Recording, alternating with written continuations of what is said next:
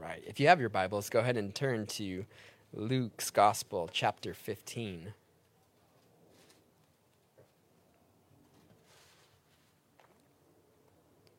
Again, happy Father's Day. Being that it is Father's Day, we're going to take a step away from the book of Acts and have a study, a topical study entitled Come to the Father. And as the Spirit was leading me to, to study, I, I find the text, the prodigal son, an important one.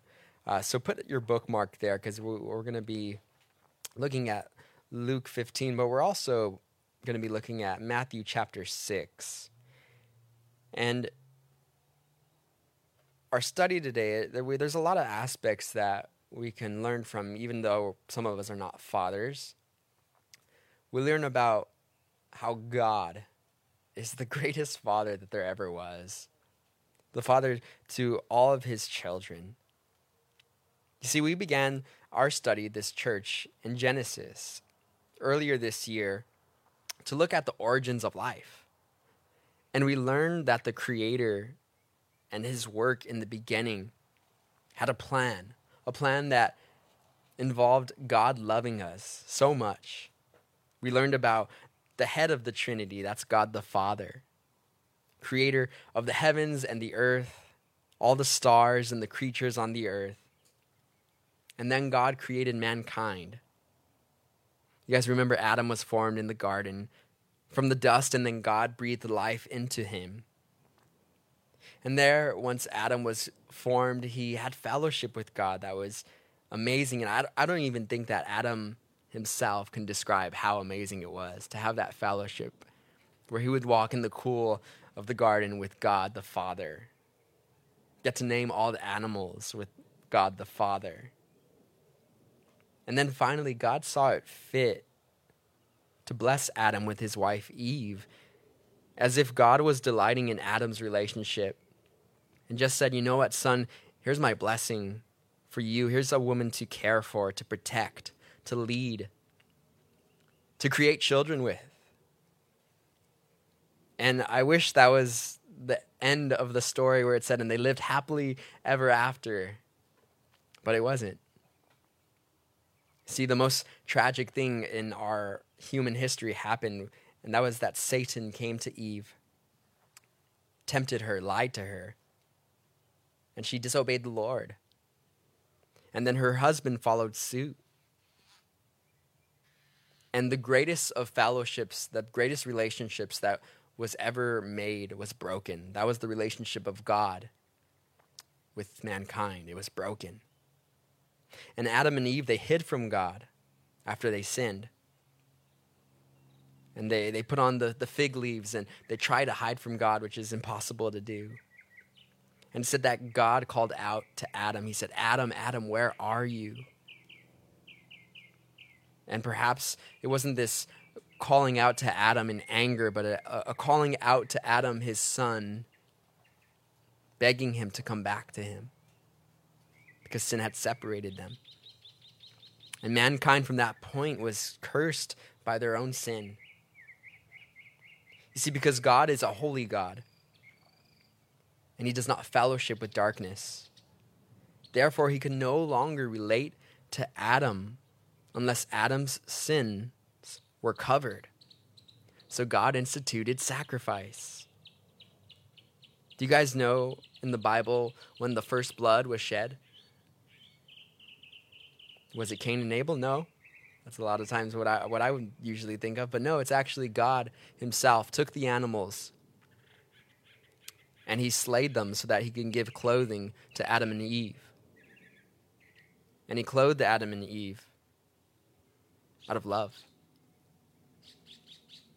And from then on, sin began to be covered by the blood sacrifice of animals. Now, you can imagine that this, this sacrifice was actually quite gruesome. These uh, Jews would, would take the animal, and I'm sure it, was struggling, and the blood that was involved, the cutting, it, it was to show them the example of what happens with sin in our lives. See, God would give them later on in the book of Leviticus, he would refine the laws of sacrifice. And this was so that men and women can be able to approach God to have their sin covered. And now this was the atonement. Now there's two words for atonement. There's one in the Old Testament and one in the New Testament. So the atonement in the Old Testament was a covering of sins. That was where the blood of animal sacrifice would just cover the sins. But the atonement that's talked about in the New Testament with Jesus' blood, that's a removal of the sins. Now, because the blood of animals can only cover the sins, God longed for his children to have their sin not only covered, but completely removed from their life entirely. So, because of this, we read in the Bible For God so loved the world that he gave his only begotten Son, that whoever, whoever believes in him should not perish, but have everlasting life. Right? That's the verse that every, everyone grew up memorizing. God sent his only son, Jesus, as a perfect, spotless lamb to completely remove the sin. In John 1, verse 14, it says, And the Word became flesh and dwelt among us, and we beheld his glory as the glory of the only begotten of the Father, full of grace and truth. So, Jesus, at this point now, he began to teach of this new relationship that the Father desired to have with his children. He came to this world as the God man, human and God, 100% human, 100% God. And he begins to tell his disciples, once he's here on the earth, of the kingdom of heaven and what this relationship with God the Father can be like. He began to tell them and express to them how they can now pray to God how they could relate to him. Go to Matthew chapter 6 and look at verses 7. You see, up until this time, the Jews, they related to God in such a very reverent way. Where whenever they would come across as they were reading this text, the Holy Scriptures, as they were writing, the scribes were writing the holy name of God. Whenever they came to the name of God, Jehovah, they would stop and they would simply say the name. And they would say a little prayer. And if they were at all any, any kind of dirt on them, they would have to get up and wash themselves and come back before they continue. Because they had this such a reverence for calling God the all becoming one, Jehovah. But then Jesus, here with his disciples, begins to uh, teach his disciples look, when you pray, pray like this. And something happens that for them that's phenomenal, something they've never expected. He calls God Father. Look at verse 7.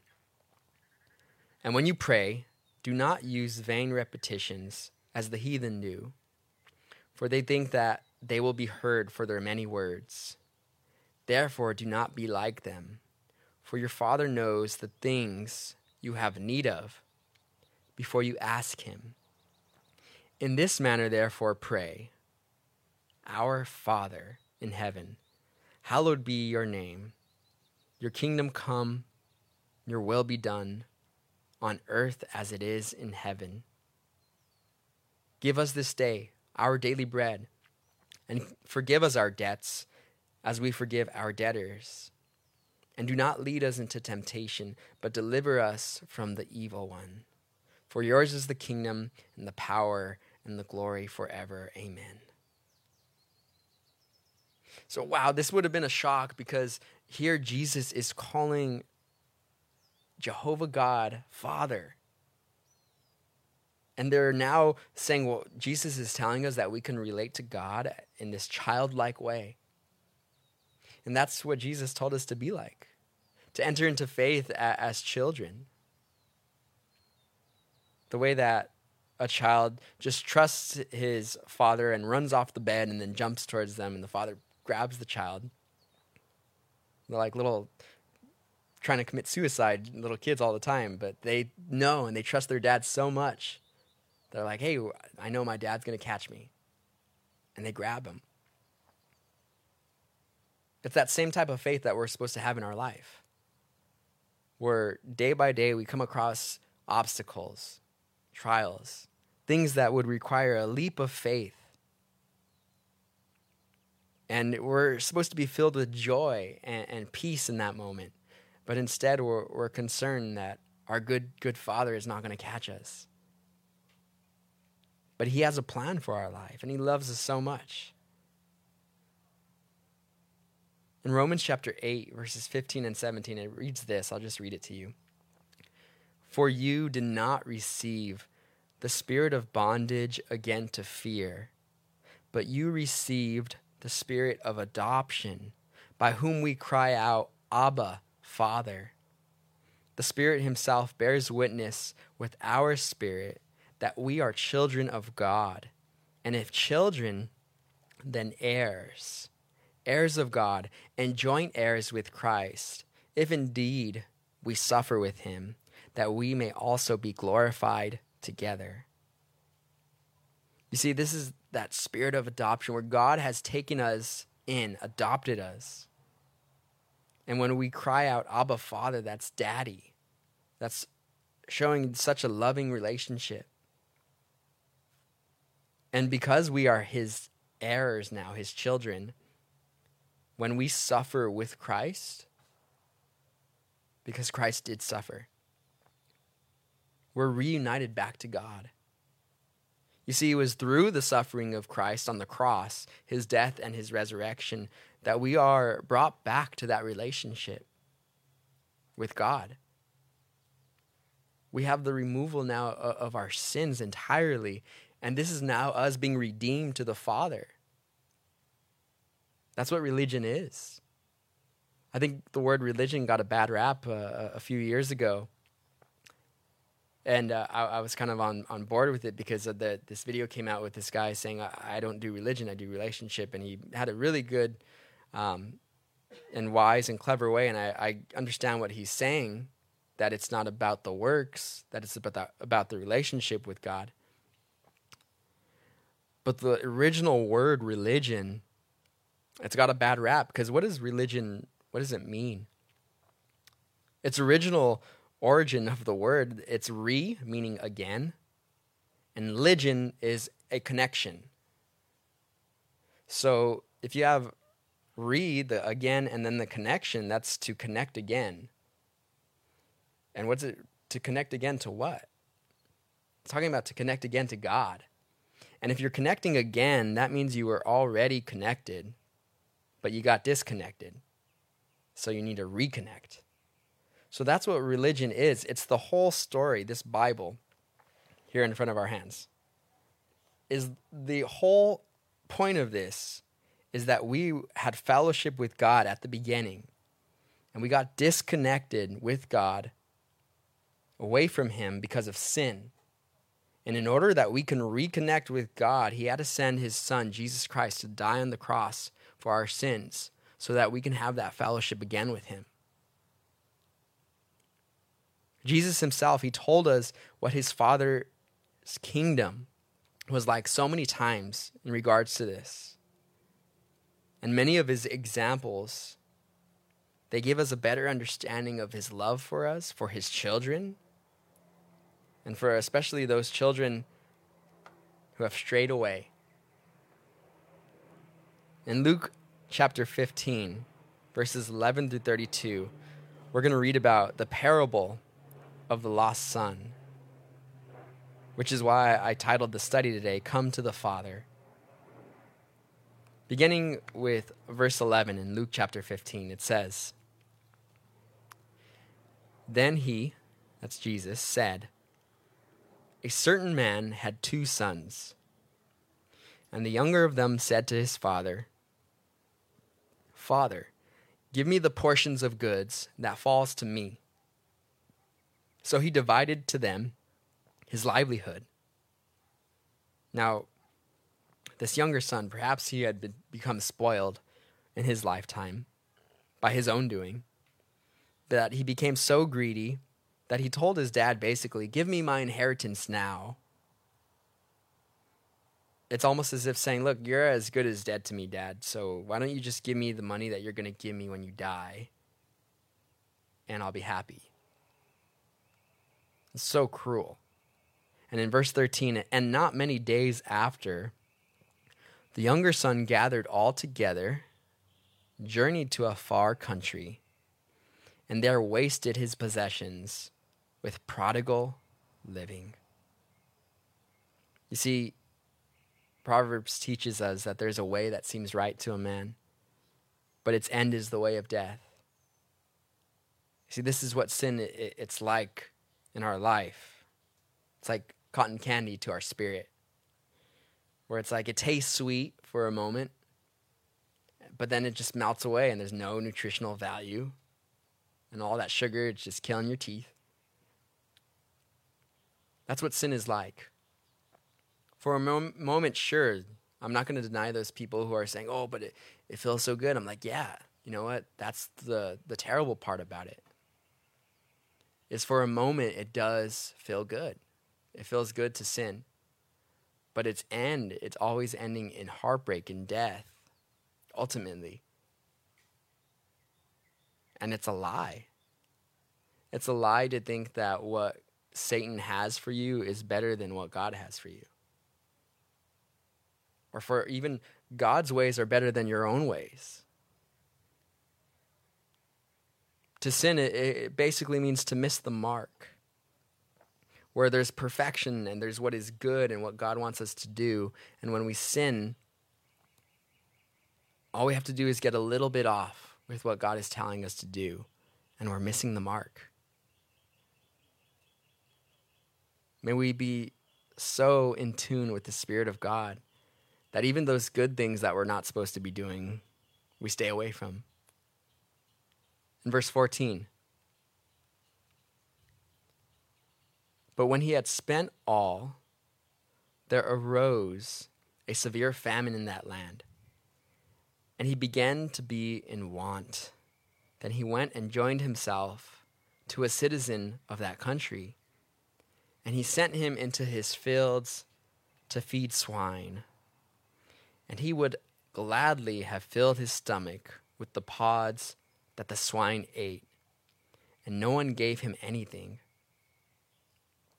So now this young man is in this unfortunate trial, but that's because of his own doing. See, sin sometimes,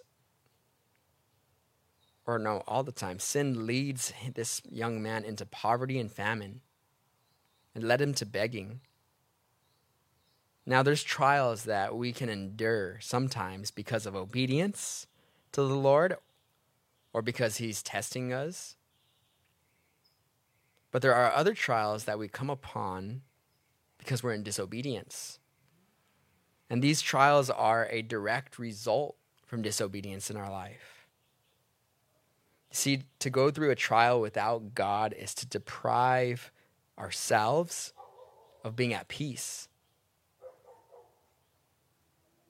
See, if we go through these trials without God, then how are we going to make godly decisions?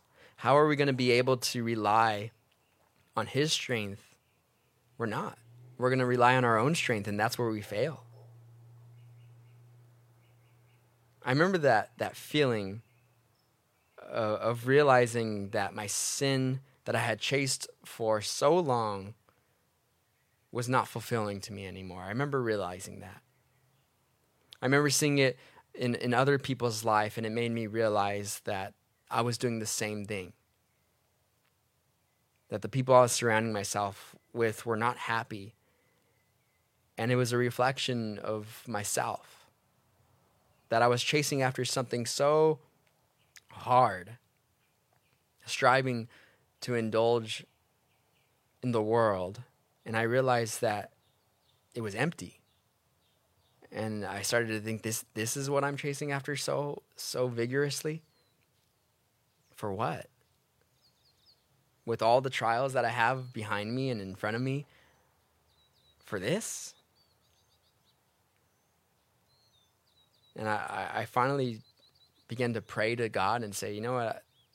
I'm done doing it my way.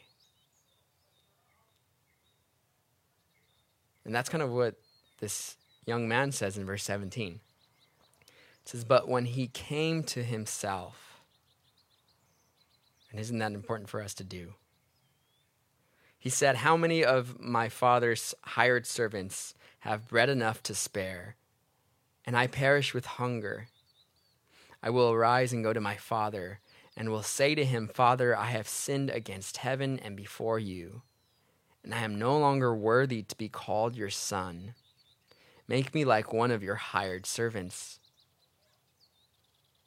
So I, I love how in verse 17 he becomes self aware.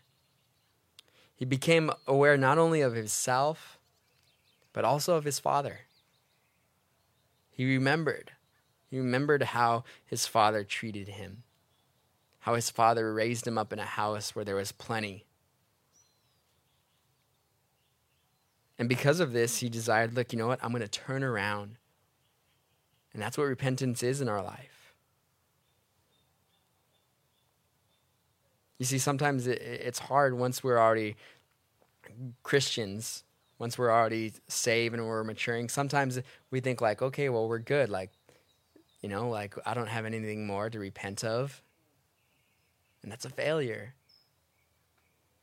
Or there's those things in our life, those areas in our life where like, okay, yeah, like I probably shouldn't be doing that, but this isn't like going to send me to hell, so like it's cool. You know? There's those areas where God is still having his Holy Spirit prick on your heart. Say, "Hey, like I don't want this in your life." This is something you could give up.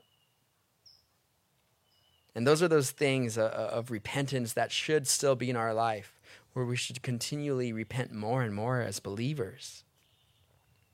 We're not going to become perfect, but we could become more like Christ day by day. And this prodigal son, he simply at this point said, Look, I, I just want to turn around just so I could be a servant in my father's house. It was David, King David, who said, Look, it, it's better that I dwell as a doorman in God's house, in the temple, than to be amongst evil people.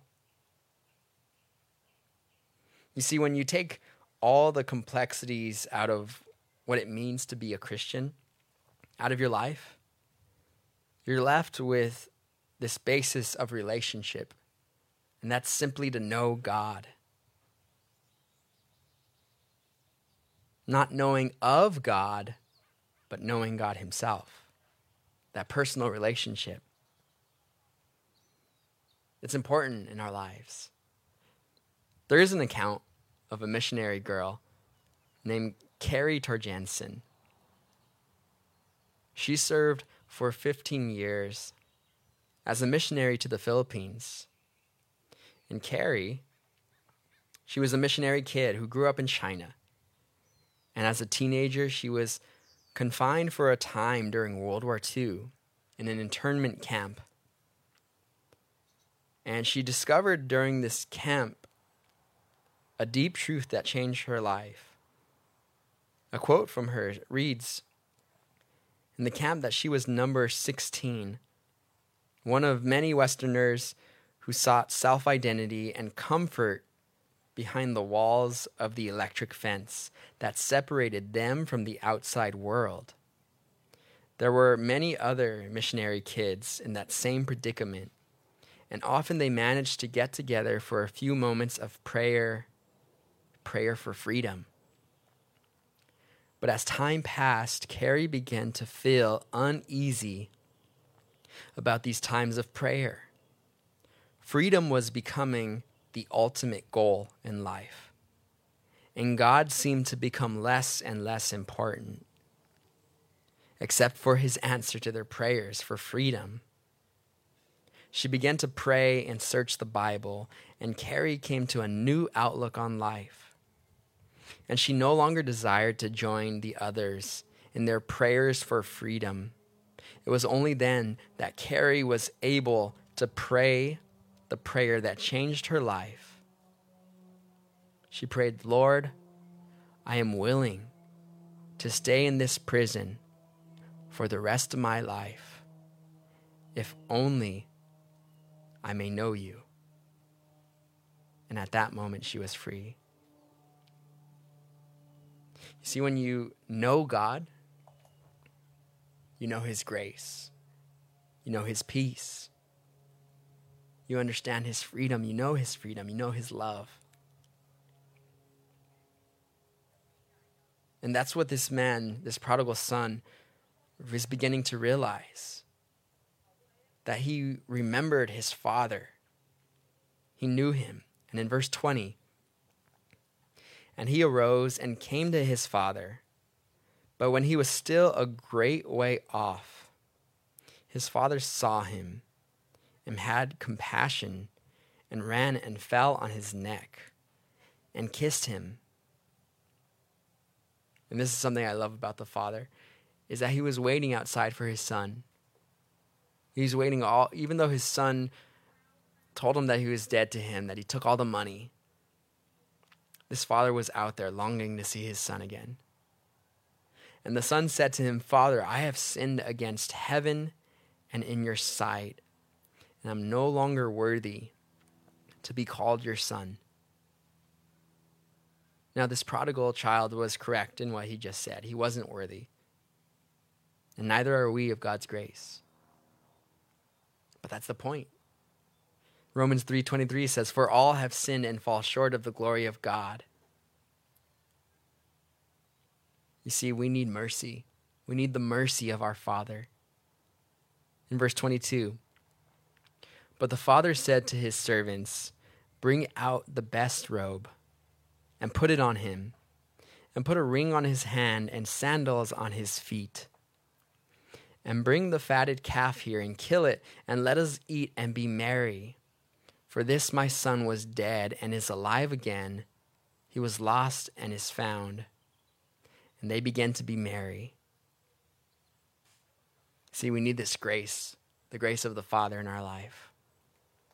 And that's the whole point that God desires to give us what we don't deserve.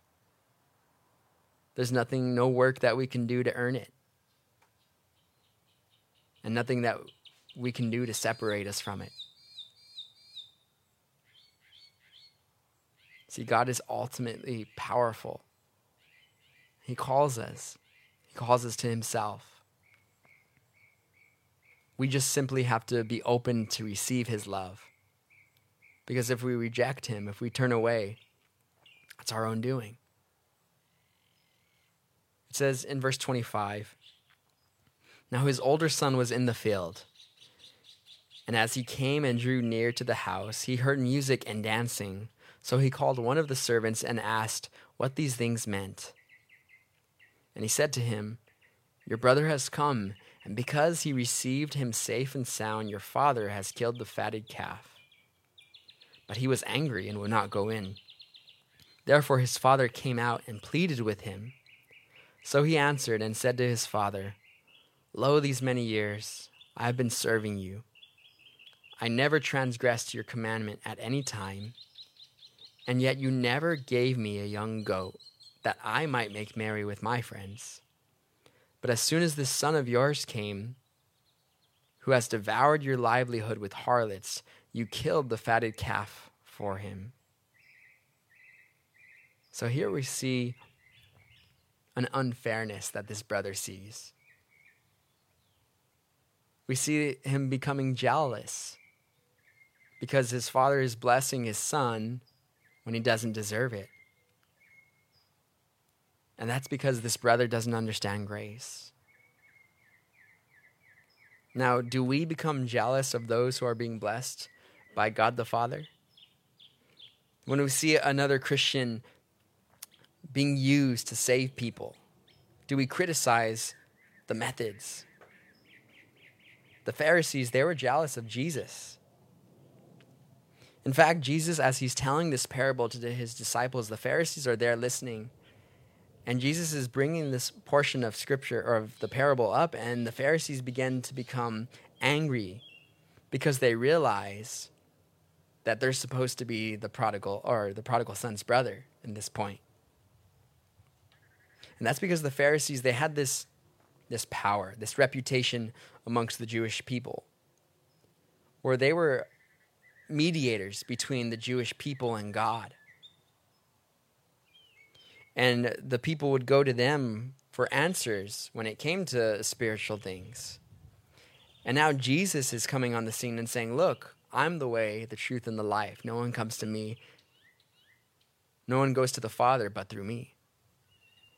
And so now Jesus is taking that role as mediator. And the Pharisees didn't like this, so they became jealous themselves. May that not be said of us. You know, sometimes it, we're so cruel to to people who are different than us, who are kind of quirky or just maybe we're raised different. And we could become mean. And God wants to love on his children. And sometimes, if someone's different, sometimes they're hard to, to, to work with, to deal with, but God still loves them. And we are supposed to be his representative of loving even our enemies, those people who we're supposedly supposed to be against. We're supposed to show them love. In verse 31, and he said to him, Son, you are always with me, and all that I have is yours. It was right that we should make merry and be glad, for your brother was dead and is alive again and was lost and is found. Now, the father, he's correcting his son. He's saying, Look, my son was lost from me. Now he's back. And he's rejoicing over this moment and encouraging his son to also rejoice in it as well. Now, to a point, we've all wandered away from our Father, our Father in heaven. And we still do in moments when we choose to sin. And maybe that's because our, for so many different reasons, being that we're on the topic of fathers, perhaps our, our father, here, our earthly fathers, were not good representations of God. Perhaps we didn't know our dads growing up. Perhaps our dads had left us for one reason or another. Perhaps we just lost our dad along the way through death or tragedy. And those are those hard things to deal with. Because our fathers were our first idea of what God was. And they showed us that.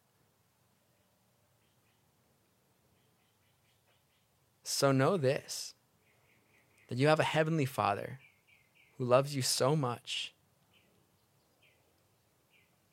who is praying for you that Jesus himself is praying for you at the right hand of God. That he has a plan for your life and he has so many gifts that he wants to bless you with. You know, during this whole pandemic that we've been going through, I believe it was a wake up call for many, including myself. That God allowed us to be without so many distractions, idols, and He allowed us to focus again on faith, on family. Because He wants us to get back to that place where we have that relationship with Him. And as I was going through the story of the prodigal son in our life, I'm or in in this book, the Bible, I'm reminded what what are those things in my life that I'm still holding on to, that I need to let go of.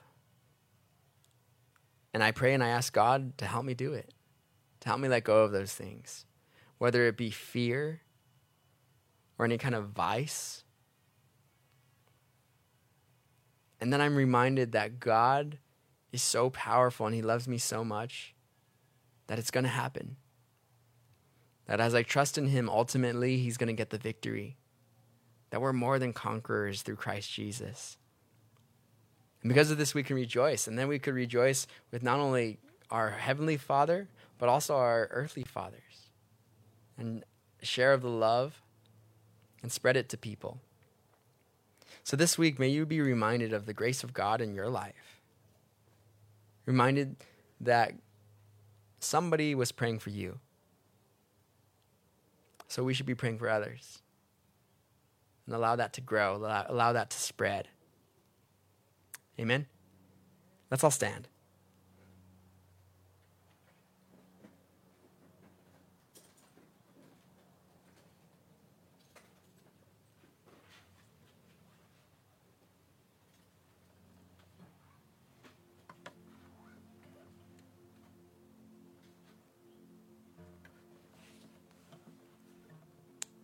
Heavenly Father,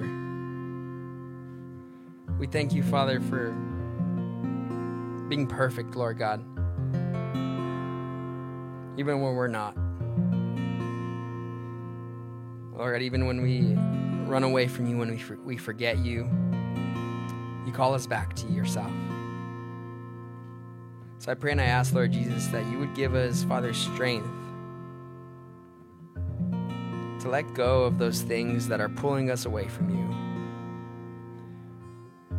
To choose, Father, to serve you fully and completely, Lord God, no matter how hard it is. Lord God, I pray for those who are hurting because their, their fathers are either absent or just hurt by the idea of their earthly father. I pray and I ask, Lord Jesus, that you would heal those wounds. That you give them, Lord God, just spiritual fathers, Lord God. That you give them yourself. You fill it with love, Lord God, and peace. Father, may you just go before these people here this morning, Father. May you give them a, Lord God, a safe week, Lord God, just a week where they're used by you fully and completely. Lord God, uh, in this world where everything's falling apart, it would seem like, Lord God, may we just trust in you. May we keep our eyes on you, Lord God. Add to us as you seem fit. And in Jesus' name we pray.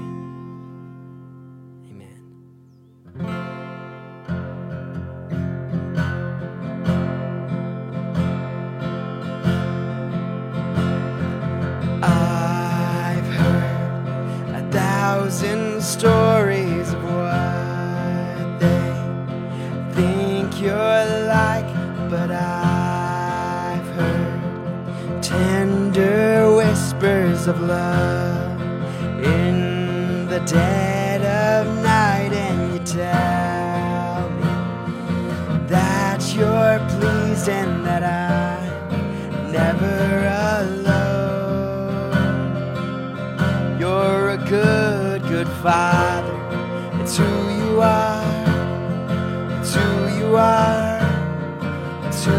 are. And I'm loved by you. It's who I am. It's who I am. It's who I am. You are perfect in all of your ways. You are perfect in all of your ways. You are perfect in all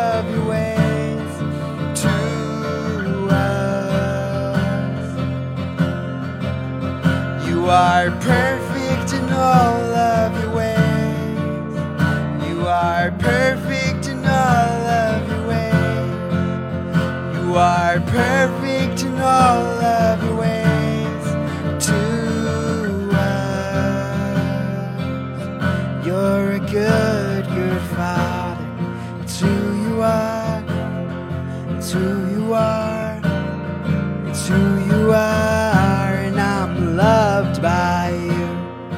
It's who I am. It's who I am. It's who I am.